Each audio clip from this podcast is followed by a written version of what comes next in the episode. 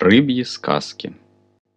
Белки пили чай в дупле с халвой из шишек и желудей урожая десятилетней давности. Резцы резали, халва похрустывала. Одна белка что-то сказала по-беличьи. Другая что-то ответила, тоже по-беличьи. А сколько их там было в дупле? Мы не будем считать. Мы этого не хотим. А вот чай с халвой хотим. В дупло заглянула гусеница. Она медленно посмотрела на собрание. Потом еще посмотрела. Одна белка что-то сказала по-беличьи. Другая что-то ответила, тоже по-беличьи. Гусеница уползла.